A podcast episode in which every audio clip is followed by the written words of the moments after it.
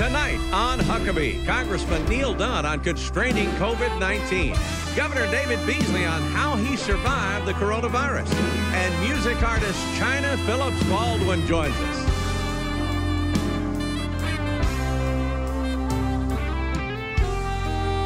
And now, here's Mike Huckabee. Well, welcome to our third coronavirus edition of The Huckabee Show. And by the way, we're practicing safe social distancing by keeping our theater empty and our minimal crew and team safely separated. I'm actually operating from my remote studio 460 miles from our theater. And like you, we are all ready to be back to normal, if there ever will be such a thing. But we also take the virus seriously, and you should too. I've had friends and acquaintances who have been infected and know personally a few people who have died from it. Those who scoff at the seriousness of this need to think about this. Do you really think the NBA, Major League Baseball, NASCAR, the NCAA, the Masters, and other sports would shut down and lose billions of dollars if not for a real pandemic threat? Would entire nations impose absolute quarantines? And would major corporations close their doors? And would the president urge a virtual shutdown of our nation's economy during an election year if this weren't deadly serious?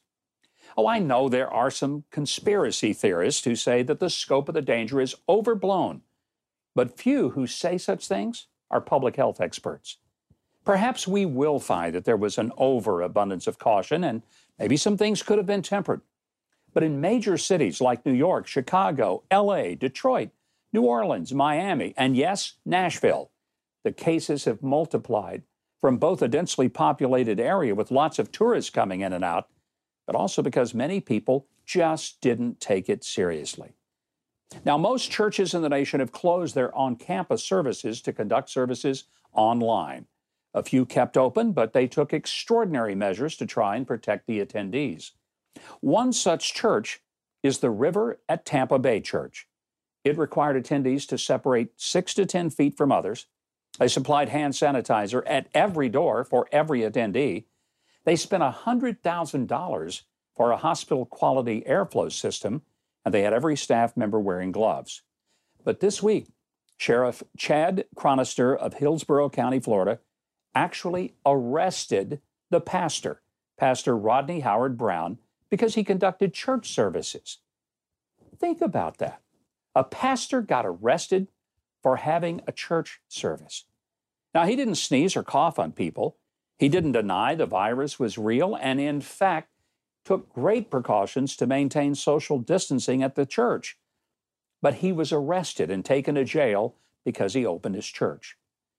Now, remember, nobody was forced to attend. The attendees arrived on their own, and one wonders why those who attended weren't arrested as well. This is going to set up a colossal legal battle as to whether the government at any level can tell a church, synagogue, or mosque that it cannot provide religious services to its members. Now, my own church is doing services online and not on any of its five campuses. And personally, I think that's the prudent choice.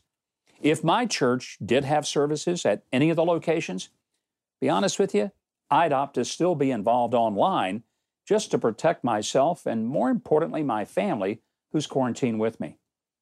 But should the government actually arrest a pastor for having church? And if government can shut down a church now, when will some government decide that a church is dangerous because it believes what the government deems to be wrong? If a church who believes the biblical pattern of marriage of one man, one woman is considered discriminatory, is the pastor going to get arrested for that? If a church believes that Men and women ought to have separate restrooms and dressing rooms and gender separate dorms and showers at youth camp. Will the pastor be arrested in jail for not following what the government deems right? Matt Staver and our friends at Liberty Counsel are representing Pastor Browne, and we're going to follow this case very closely. But while I believe the risks to public safety and life are real from the coronavirus, I also believe that we cannot and we must not sacrifice our First Amendment guarantees of freedom of religion, free speech, and freedom to assemble. I urge you, protect your family during these times, but be equally vigilant that government doesn't become itself a deadly virus that will kill our liberties and turn us into a police state.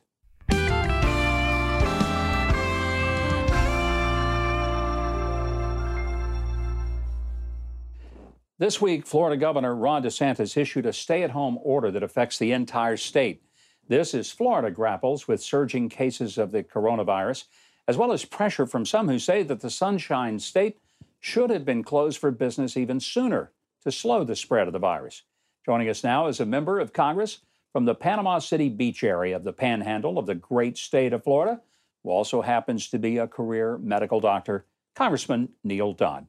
Congressman, it's an honor to have you here. I want to begin with a medical question. Uh, you, you've seen a lot of things in your medical practice. Anything like the coronavirus before ever? You know, we, we dealt with some epidemic diseases when I was back in the army uh, a long time ago uh, overseas, but uh, this is this is new, something new in America. We've really never experienced this. There was criticism uh, toward the governor that some said he should have shut the whole state down sooner. Uh, what was your view on that? Because I mean, you and I live in the Panhandle of Florida, so we know it's very different than South Florida, Miami, and Fort right. Lauderdale. What was your view on that? So I, actually don't think so. I mean, I think he did it. He, reacted appropriately and in a timely fashion. Uh, you know, up here in North Florida, we don't have a lot of uh, coronavirus cases. Most of them that we do have came from somewhere else. So we're taking patients from uh, hospitals in Georgia and Alabama that can't handle uh, that didn't have the level of acuity that some of our trauma centers did. But uh, you know, we're pretty spread out up here in North Florida, and it's a really very, you know, it's, it is not that urgent to uh, for us to be isolated like in Miami or New York. Even in the Panhandle, everything is shut down. Rental properties are ordered closed. Beaches are ordered closed. Basically, a pharmacy and a grocery store is about the only thing that, that's open.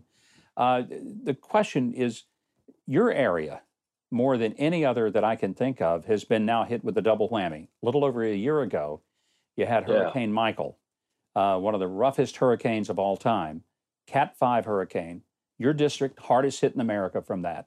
Now the coronavirus. What kind of economic impact is it having on businesses and, and individuals in your Well, so you're very right on that.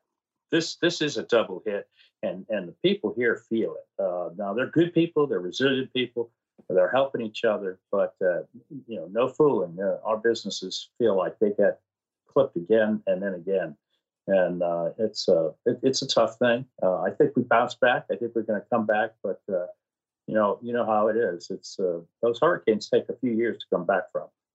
You know, I, I think uh, a lot of people don't understand that the areas that are resort and tourist areas depend so much on the revenue of service personnel, whether they're wait staff at restaurants, people who service the hotels and the motels. Major chains are down 95%, which is basically they're out of business at 95% loss of revenue. Um, the bill that you passed in Congress, and I know that was something that you worked on to try to get it done, how does it help those individual workers? Not so much the companies, the corporations. How does it help that guy who lost his job as a waiter at the restaurant or the housekeeper at the hotel? So we put the money in that bill so that their employers would pay them, We'll keep them, uh, because it's a, they're being paid by us. I mean, honestly, it's uh, it's uh, they're covered completely by us for at least eight weeks, uh, in some cases more than that. And, and we're hoping that that will incentivize the employers to keep their employees. Boy, I really hope so. And I think all of America is right now cheering when they hear you say that and hoping it. Uh, one of the uh, medical treatments that has been uh, at least tried out on a number of people, seemingly with great results, is the use of a malaria medicine. Been around the market yeah. for 70 years, a safe uh, medication. Uh, from your so perspective as a medical doctor, not just as a congressman, would you take that drug for coronavirus? Would you prescribe that drug if you had patients I, I who had would, coronavirus? I would prescribe it. I have prescribed it. I, I absolutely uh, would take it. It's as you're you and I are old enough to remember when chloroquine was a was a common drug. Uh, uh, as you say, it's been around 70 years, uh, and you don't use it much for malaria anymore because malaria has become resistant to it. But it turns out to work pretty well. It's not like an antibiotic and a uh, you know a targeted antibiotic and infection, but it does shorten the disease and it also makes it shallower. And uh, if you combine that with azithromycin, another common antibiotic and inexpensive drug, uh, they, then the patients actually do quite well. Final question, Congressman. Do you think uh, the House and the Senate will take up yet another uh, major relief bill before this is all over? Well, we're going to do some more. We, as a minimum, we have some technical corrections we have to address, but uh, we're, we're going to see what we did with this two trillion dollars up front. See how that hmm. goes before we go put another trillion dollars into the into the kitty. I think, uh, but uh, you know, it's a big slug of money, but it's what it takes to jumpstart this economy. And it's worth remembering. It's worth saying to everybody: America is the best place in the world to be right now with the coronavirus. I mean, here's where we're going to do the cures. Here's where we're going to do the vaccines. You know, here's where the resources are and the great minds that are innovating the, uh, treatments for this disease. So, uh, you know, I think we should luck at, thank our lucky stars that we're we're in America.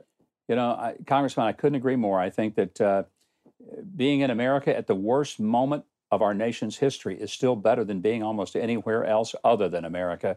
And thank you for reminding us of how God blessed we are to be in this great land. Delighted to have you here. Thanks for joining us. Thank you, Governor. Appreciate you.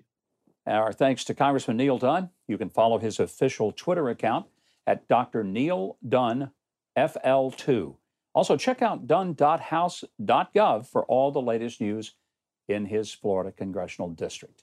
Well, our Keith Bilbrey doesn't have a virus, but he does have what's coming up on the show. Take it away, Keith. Well, tonight, Governor David Beasley's personal coronavirus story and sand artist Joe Castillo, then celebrities and politics author Lauren Wright, plus pop singer Chynna Phillips Baldwin. More Huckabee is on the way.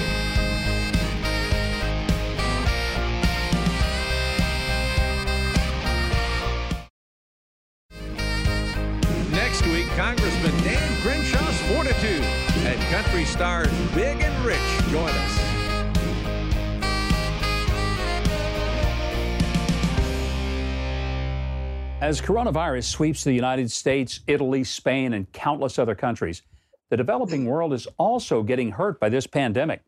My guest tonight is a former governor of the state of South Carolina. He's currently the executive director for the UN World Food Program. Governor David Beasley is here with a personal story about getting the virus himself and how this is affecting millions of people that the World Food Program is already trying to help. I welcome my dear friend, Governor David Beasley, former governor of South Carolina. Governor, it is truly a delight to have you, and more importantly, that you're getting better. I'm delighted to hear that. Oh, Mike, uh, it, has been an ordeal, and it was three weeks ago that I came down with my first symptom, and uh, I thought it was nothing but uh, allergy. I had just come home to our farm, our home in South Carolina, for the first time in many, many months. And uh, you know, in the South, this time of year, you've got pollen from the pine trees, and I thought, well, it must be a little bit of that pollen just getting in my chest and giving me a little bit of fever. I had just been tested uh, twice over the last couple of weeks before that uh, to make sure, you know, I'm meeting with leaders all over the world. I want to make sure you're healthy. And of course, this was a month ago, as you can imagine. People weren't quite as worried at that point in time, and so it was on a Friday afternoon that I started feeling that first symptom. And at the time, again, I thought it was just allergy. And Sunday, I went through Friday night, Saturday, and Sunday. I had fever, I had aches and pains, but not severe. And Monday morning, I woke up. I was actually feeling pretty good. But to be extra careful, you know, people like me, you meet a lot of people. So I thought I better go by and see the doctor, get checked and tested again, just to make sure I haven't picked it up in the past week.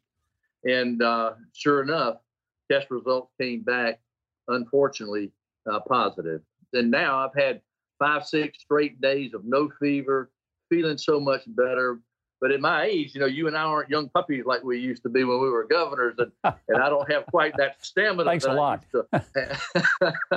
but but actually, I'm doing really really great now, Mike. Well, you, you live the life of a globetrotter, literally across every continent on Earth, helping people to have food as director of the World Food Program.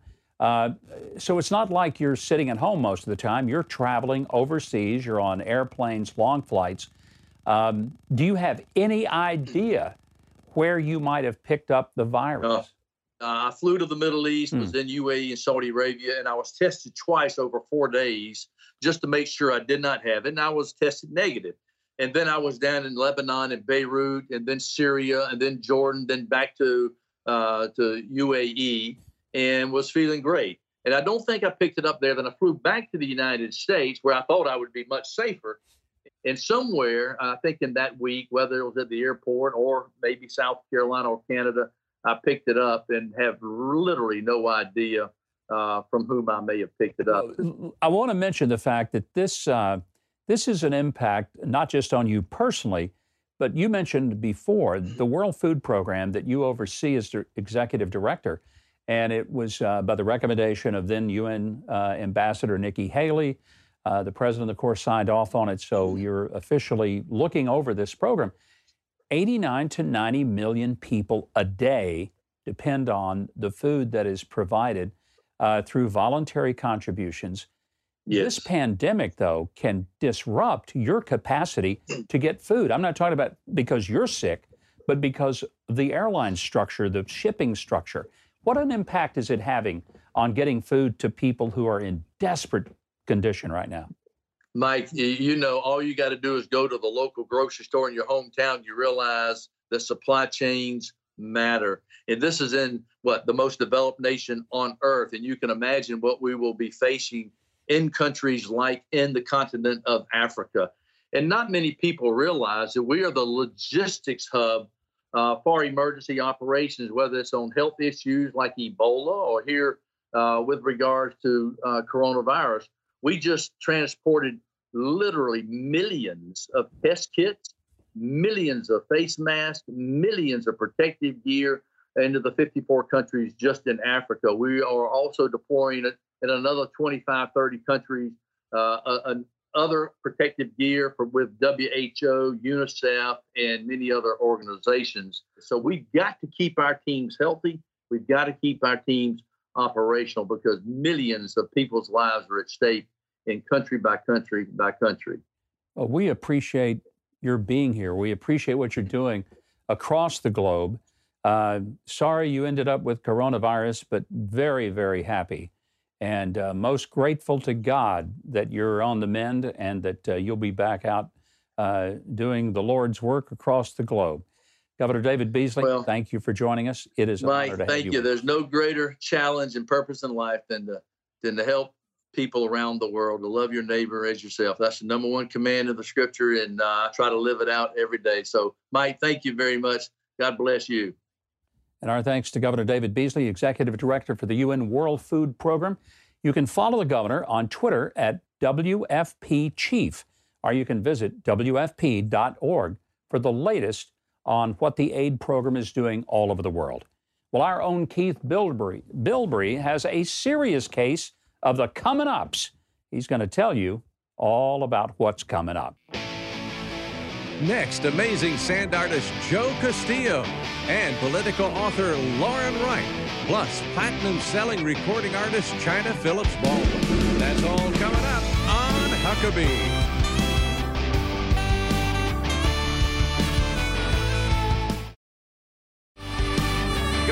MikeHuckabee.com and sign up for his free newsletter.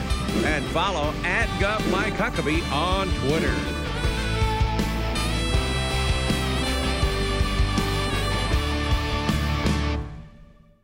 And welcome back. We are so happy to have uh, the very safely separated Trey Corley in the Music City Connection bringing music to us even as we are all quarantined. Well, my next guest is an America's Got Talent finalist who's performed worldwide.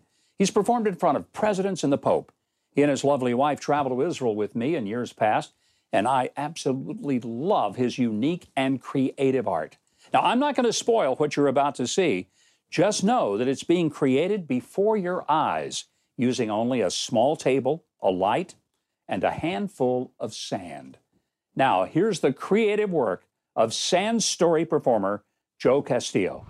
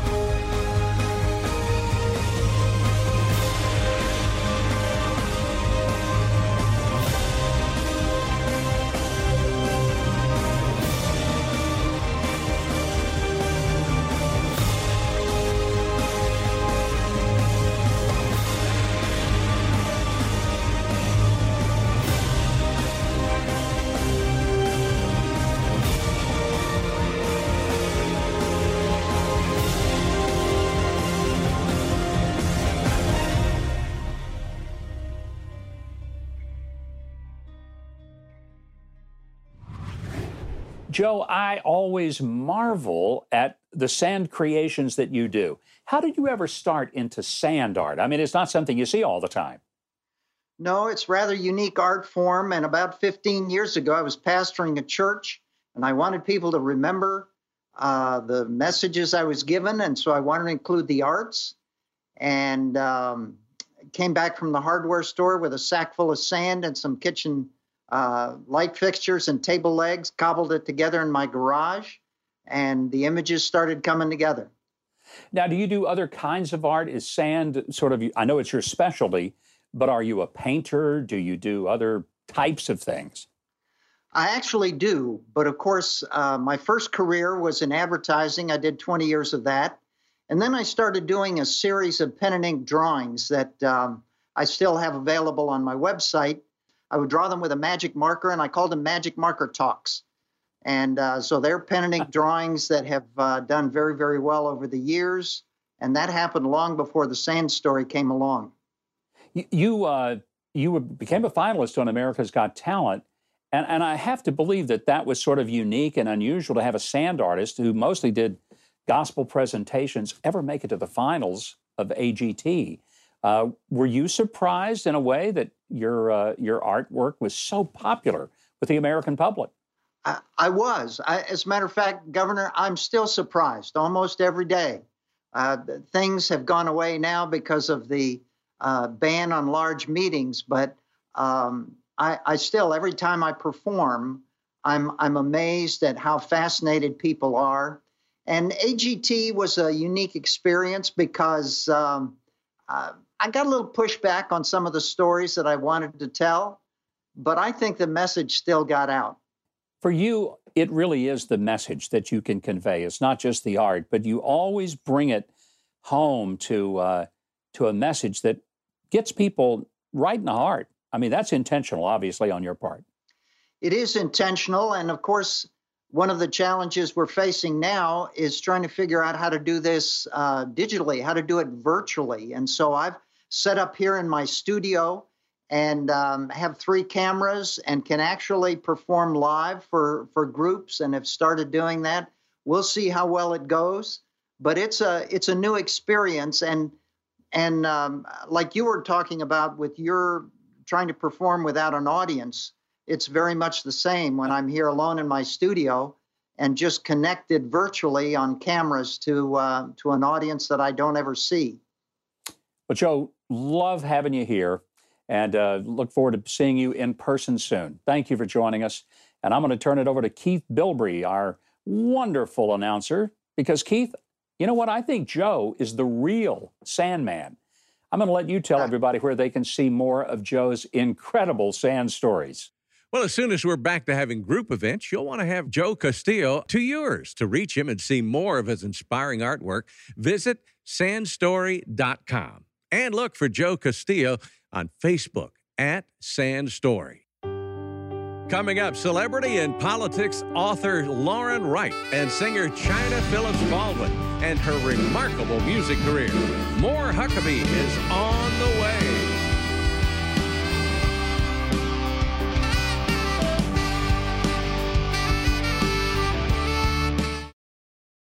The people of New York City have been the hardest hit by the coronavirus in the United States. Please join with the Samaritan's Purse team to help save lives. They're working with patients right in the middle of New York in Central Park, where they've set up a massive portable hospital. Those doctors and nurses are working tirelessly around the clock to help those infected by COVID 19. Why don't you call the number on your screen? You can also visit Samaritan's Purse website and do it right now. And be sure that no matter what you give, whether it's large or small, it really will make a difference during these very difficult times. Please give so that others may live. God bless you. Well, my next guest is a politics and public affairs academic at Princeton University, but you may know her as a popular TV news commentator. Her new book is called Star Power American Democracy in the Age of the Celebrity Candidate. Dr. Lauren A. Wright, we are glad you're with us tonight to talk about your new book. Uh, let's get into the idea of celebrities in politics. It's kind of a new phenomenon you talk about. You know, it's actually been a part of US history for longer than we think. And something I was really fascinated with was just the extent to which the founders talked about this.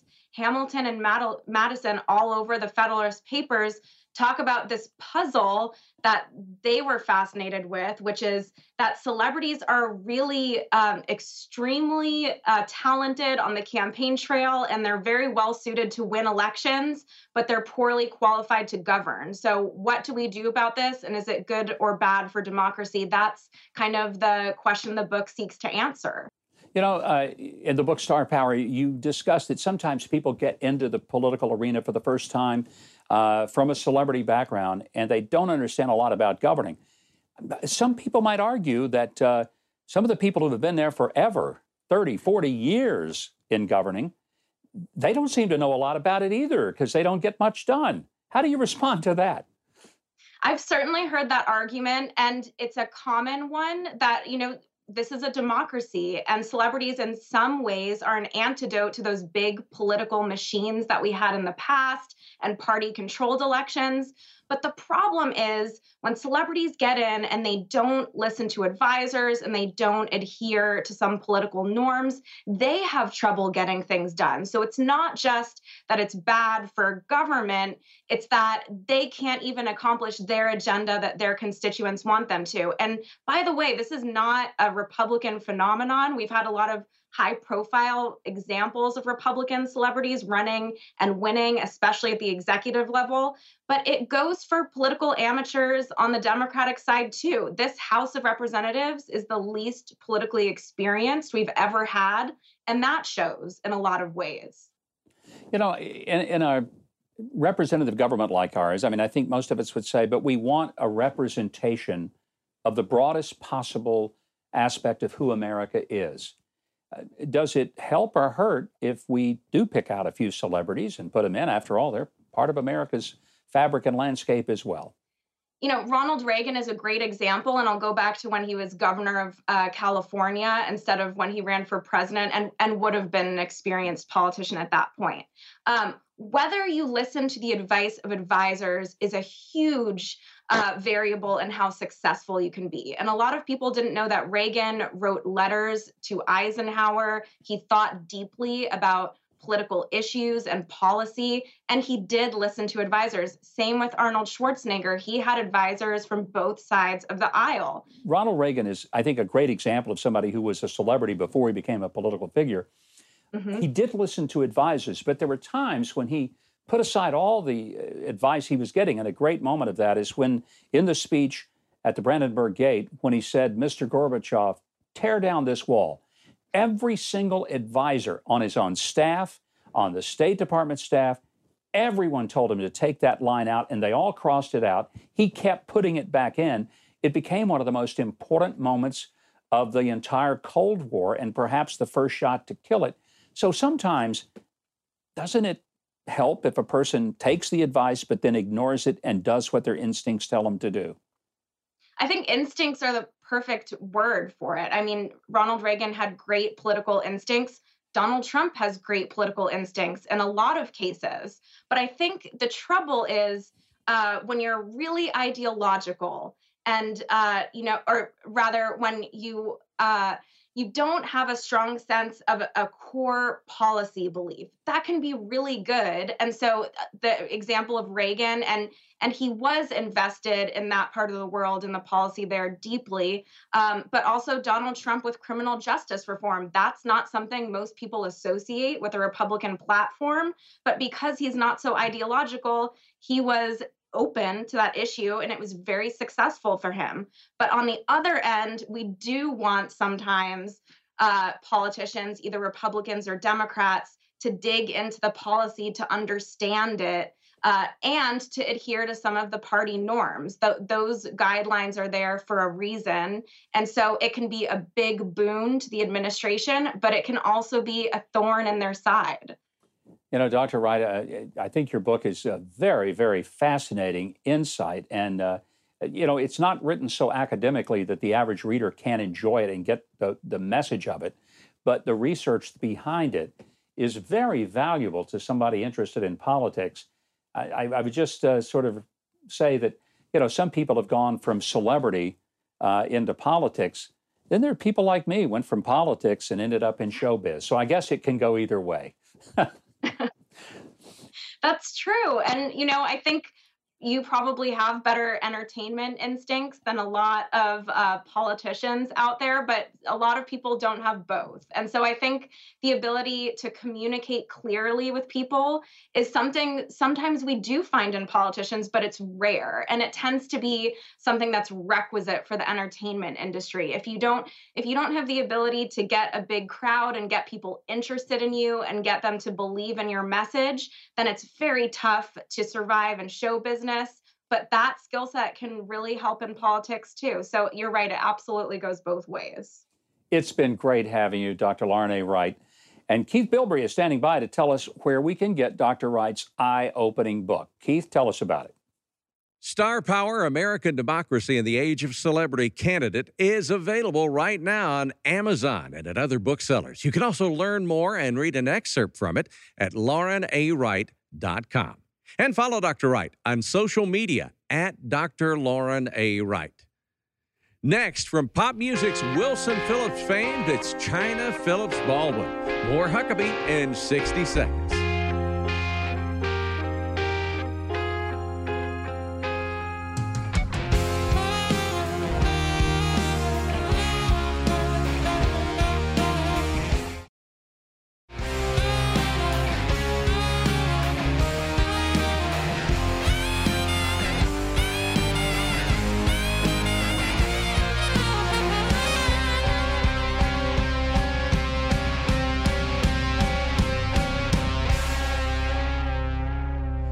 Welcome back to our coronavirus edition of Huckabee, where we are safely distanced from each other and from everybody else, much to your pleasure, I'm sure.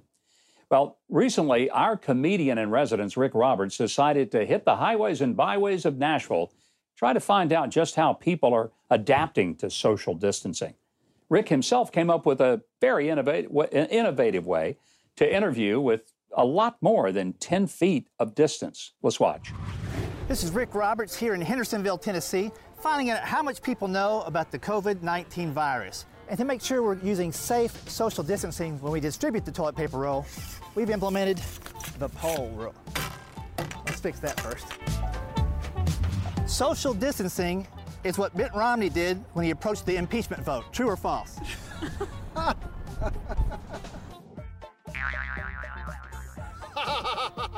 False. A weak positive is how most men respond to an invitation to visit the mother-in-law. False. oh my God, true. True. Flatten the curve is a term that Jenny Craig's using for their new weight loss campaign. Wow, false. I'm, I'm sure. True. a compromised immune system is when Democrats and Republicans agree on a health care policy. All right, good job. Go ahead and grab the roll. We get a roll Yeah. All right. As it turns out, most people know a lot about the COVID 19 virus, but to learn more, go to the CDC website.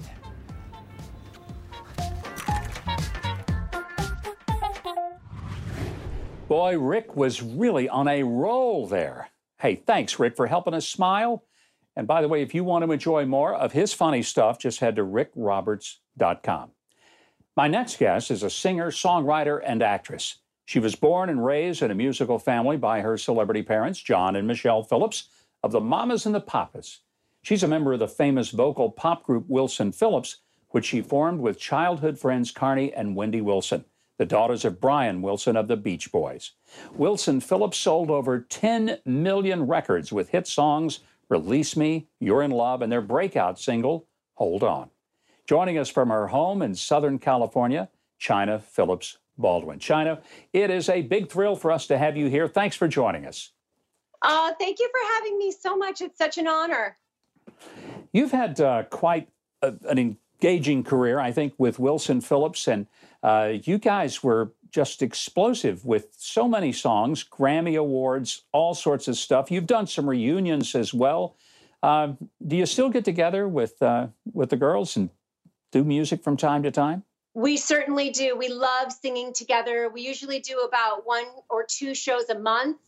And it's just one of our greatest joys is to sing harmony together and be on stage together because, you know, we grew up together. So there's a real bond there, too. You know, a lot of times uh, when you hear people with those kind of harmonies, it's because they're all in the same family. And uh, even though two of the ladies in the band are sisters, there is an incredible blend in the harmony there that I guess maybe you grew up together, so you learn the vocal sounds of each other. But uh, it's one of the reasons I think people so love the music of Wilson Phillips uh, the uniqueness, the quality, the power of it. Uh, thanks for sharing it with us through all these years, and I hope you keep at it. Oh, you're so sweet to say that. Thank you so much. Carnie and Wendy taught me how to sing harmony. I knew nothing about harmony before before we all started singing together. So I thank them for that. I want to talk about uh, the incredible YouTube channel you've got called California Preaching. A lot of people may That's not right. even be aware that, in addition to uh, singing with Wilson Phillips, um, you became a believer. You have strong faith.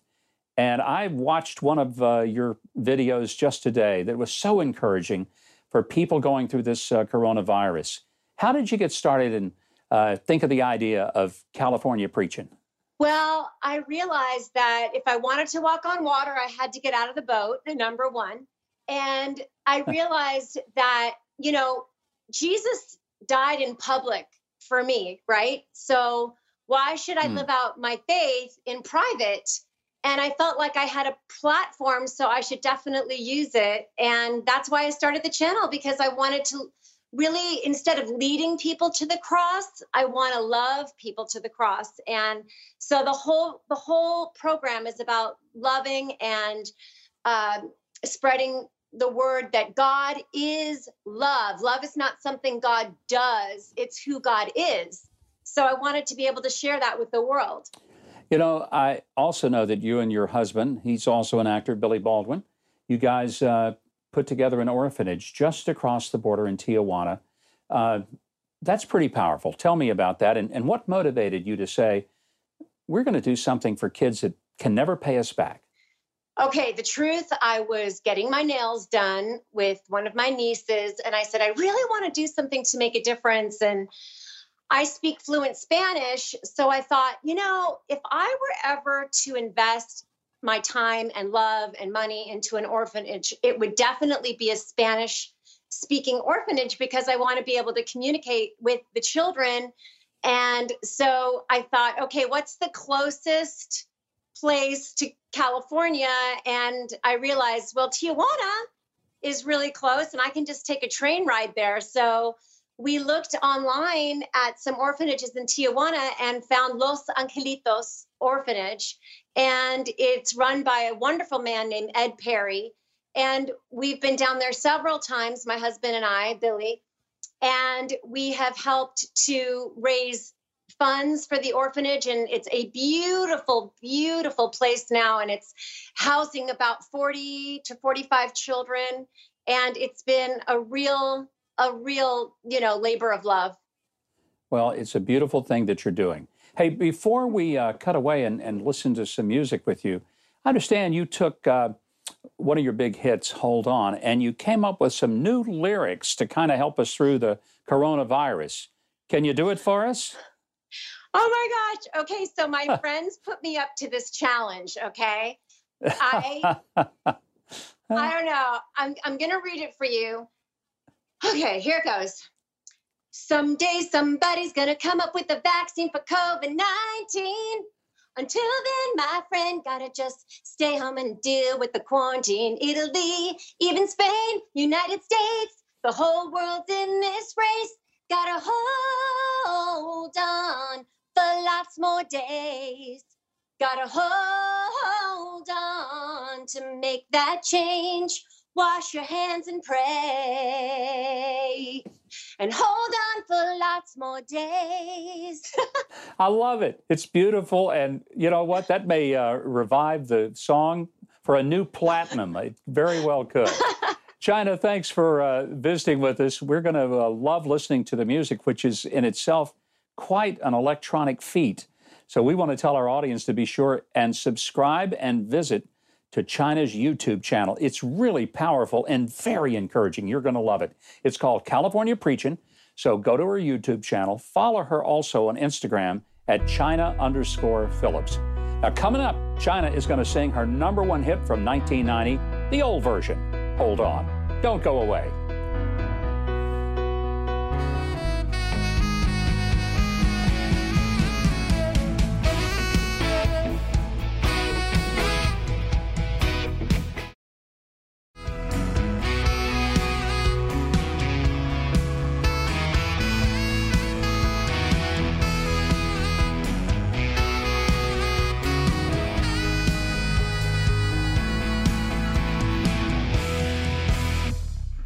Well, stick around because at the end of tonight's show, I've got a personal thought I want to share with you. But first, to perform with Trey Corley in the Music City Connection in Nashville, and from her home in California through the magic and miracle of modern technology and the incredible talents of our own Trey Corley, here is Chynna Phillips Baldwin. I would like to dedicate this song to all of the healthcare workers that are on the front lines working with COVID 19. God bless you.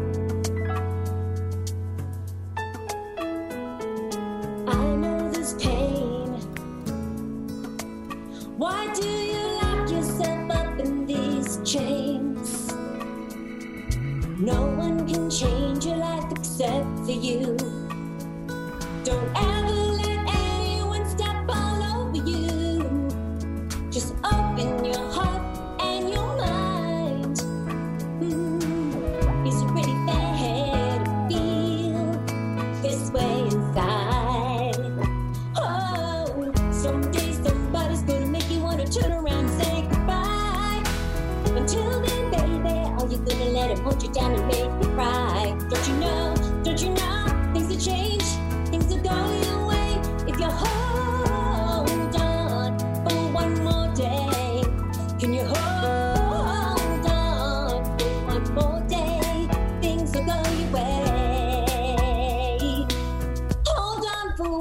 day.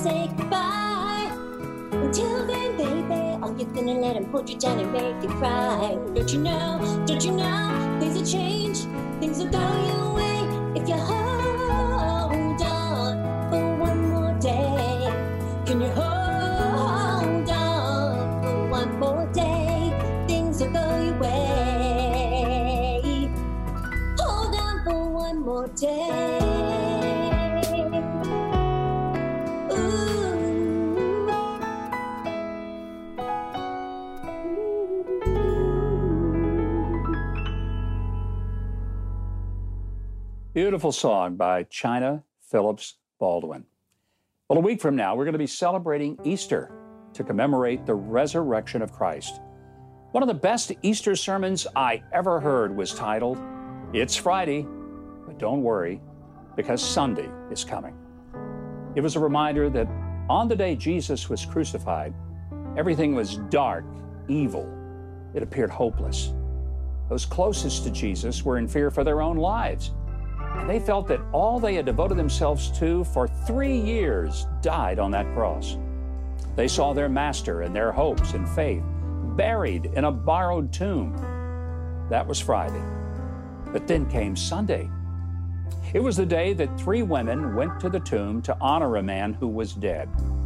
Instead, they were the first to know that what they had witnessed on Friday wasn't the last chapter. Now, we all have a lot of Fridays in our lives bad doctor reports, financial problems, just finding enough money to pay the rent or buy groceries. Maybe it's a sick child, a broken relationship. Yes, it's Friday, but don't worry, because Sunday's coming. The coronavirus and what it's done to us individually and as a nation is truly a Friday. And even if you've never been afflicted with a virus, you have been affected by a complete shutdown of our economy, our culture, even our recreational activities. It's definitely Friday.